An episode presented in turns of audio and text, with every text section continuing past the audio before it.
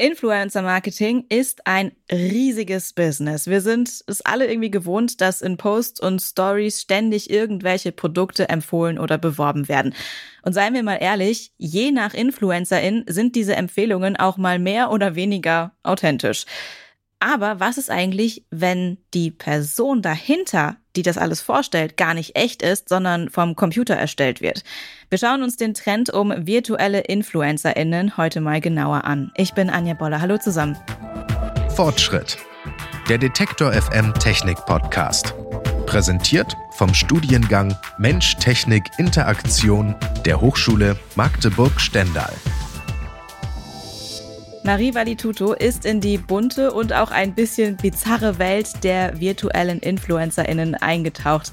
Hallo Marie, wie war's? Äh, mein Kopf tut ein bisschen weh, nachdem ich die ganze Zeit darüber nachdenken musste, was ist echt, was ist nicht echt, was ist virtuell und ja, also die Grenzen von Realität und Internet, die verschwimmen hier auf jeden Fall ganz schön oft und ja, das hat mich echt zum Nachdenken gebracht. Dann fangen wir mal ganz vorne an. Was sind denn überhaupt virtuelle InfluencerInnen? Ja, das sind digitale Charaktere, die am Computer erstellt werden. Deswegen spricht man dann auch mal von CGI-Influencern, virtuellen Influencern oder Cyber-Influencern oder, oder, oder. Es gibt da jetzt irgendwie noch nicht so einen richtig knackigen Begriff. Auf Social Media präsentieren die uns ein ganz normales, ja, InfluencerInnen leben. Also sie machen Urlaub, treffen sich mit Freundinnen und haben Followerzahlen im Millionenbereich.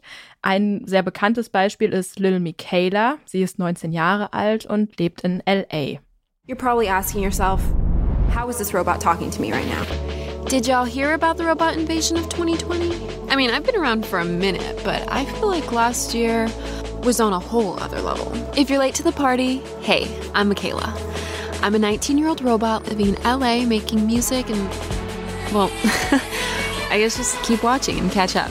Ja, Michaela ist auf allen Plattformen vertreten, also Instagram, TikTok und sogar ein eigener Discord-Server. Ihre Leidenschaft ist Musik.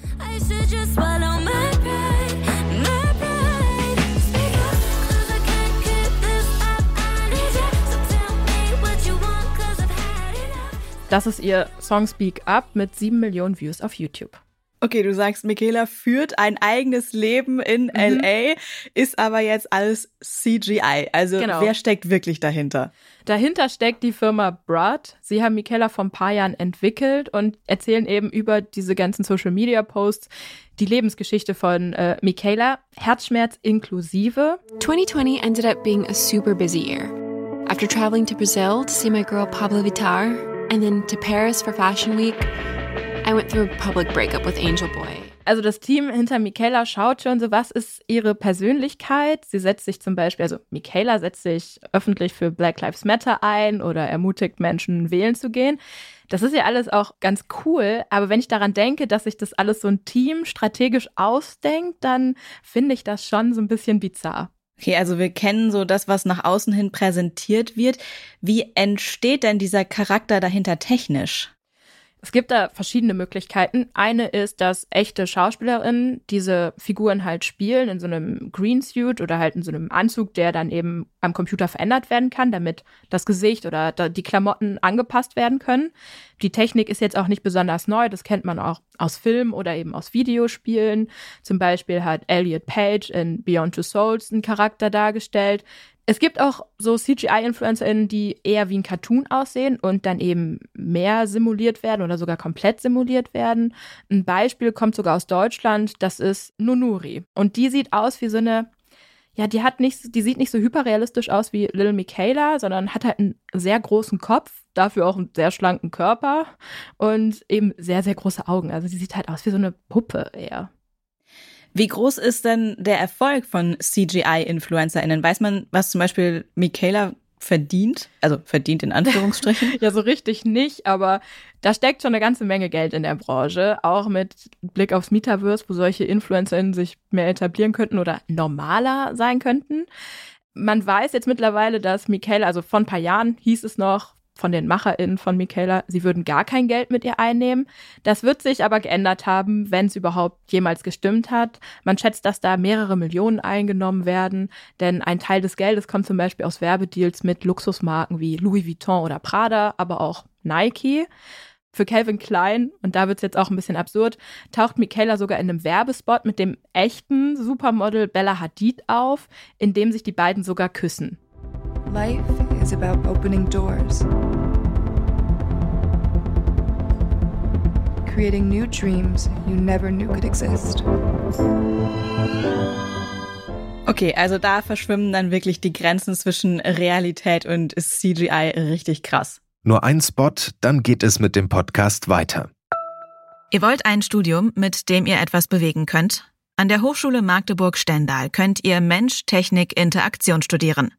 Der Studiengang verbindet Psychologie, Sozial-, Natur- und Ingenieurwissenschaften miteinander. Auf diese Weise könnt ihr technischen Fortschritt studieren, von Robotik bis Unterstützung im Spitzensport. Studiere, was dich bewegt. Wenn ihr auf studierenimgrünen.de slash Kaffee den Code MTI22 eingebt, schickt euch die Hochschule Magdeburg-Stendal ein Päckchen Kaffee nach Hause, damit ihr bei einem Kaffee zu eurem Studium recherchieren könnt. Den Code und den Link findet ihr auch in den Show Notes. Ist Lily Michaela denn eine Ausnahme? Nee, also es gibt wesentlich mehr Cyber-InfluencerInnen, als man denkt. Und im Vergleich zu menschlichen Influencern ist deren Engagement-Rate sogar viel höher. Also sie bekommen fast dreimal so viele Reaktionen, also Likes, Kommentare auf ihre Postings, als jetzt halt ihre menschlichen, nicht computergenerierten KollegInnen. Okay, wieso? Was, was spricht irgendwie besonders für virtuelle InfluencerInnen? Ja, so richtig weiß man das nicht. Es gibt natürlich viele Vermutungen. Die eine ist, es ist neu und aufregend und irgendwie spannend. Also bei Little Michaela gibt es so ein Format, wo die Community Fragen stellen konnte und dann fragen die so witzige Sachen wie, hey, was verstehst du nicht über Menschen oder so? Und naja, das ist halt natürlich was, was das auch antreibt. Es gibt aber auch so pragmatische Gründe. Zum Beispiel werden diese CGI-Figuren in der Fashionbranche ganz viel eingesetzt und da hört man dann ganz oft so Gründe wie es werden menschliche Fehler reduziert, Flüge haben keine, also der Flug von einem CGI-Model kann keine Verspätung haben, sie haben keine schlechte Laune, sie können auch nicht einfach plötzlich von einem Shooting zunehmen oder älter werden. Und ja, Skandale gibt's auch nicht, zumindest nicht in der Theorie.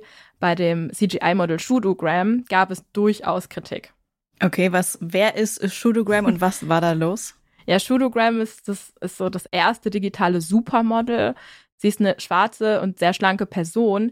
Zu ihrer Backstory weiß man, dass sie aus Südafrika kommt. Ich sage das mal in Anführungsstrichen. Anführungsstriche deshalb, weil erstellt wurde Shudo von Cameron Wilson, der selbst weiß ist und in London lebt. Dass er dann halt quasi Geld und Öffentlichkeit bekommen hat für eine schwarze Figur, das wurde, finde ich, absolut zu Recht kritisiert. Mhm. Ich schaue mir gerade das Bild von Shudu an und ich finde, das sieht richtig echt aus. Ja, also ich finde auch, dass man da nicht drauf kommen würde, dass das alles CGI ist.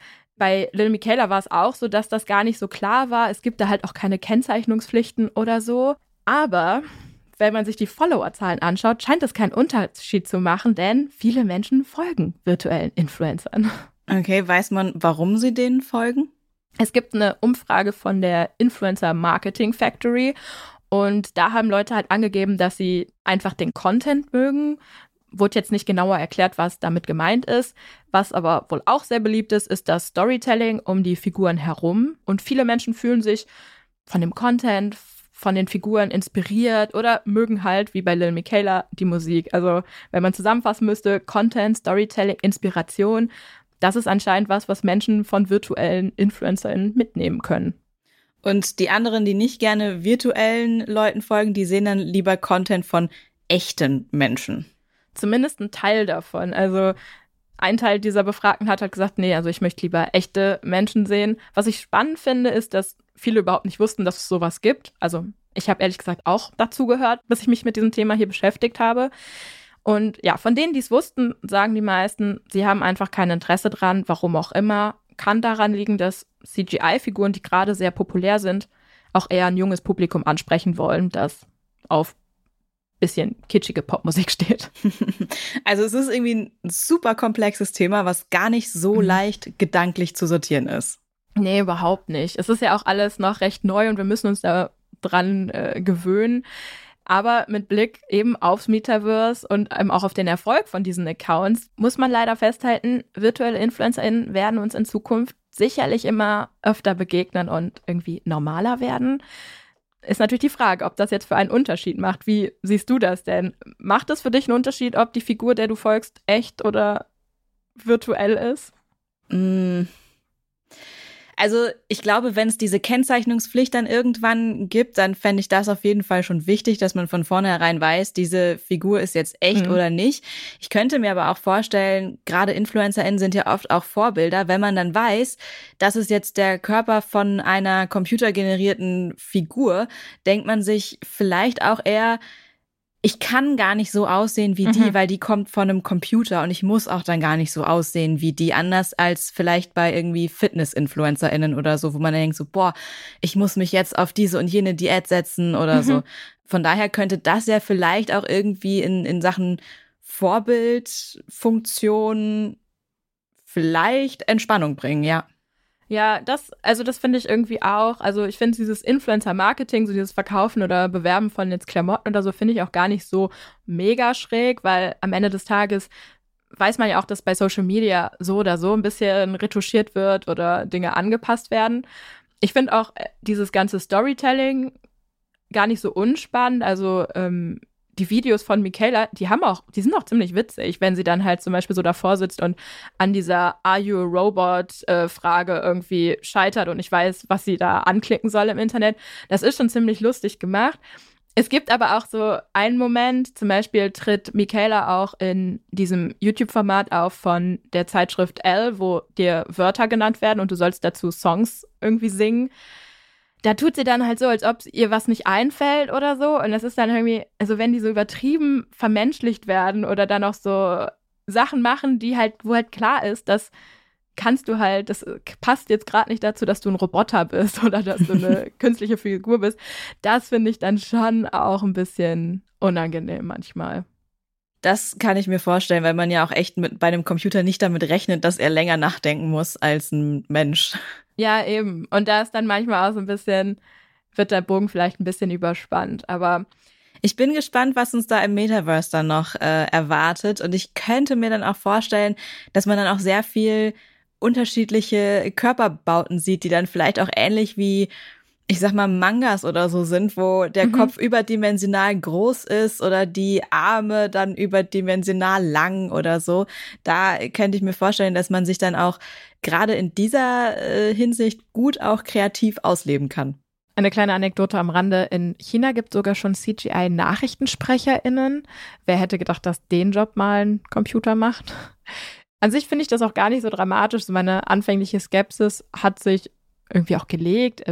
Was ich halt ein bisschen komisch finde, sind diese ganzen Argumente von, dann ist das CGI-Model viel, viel besser als das menschliche Model.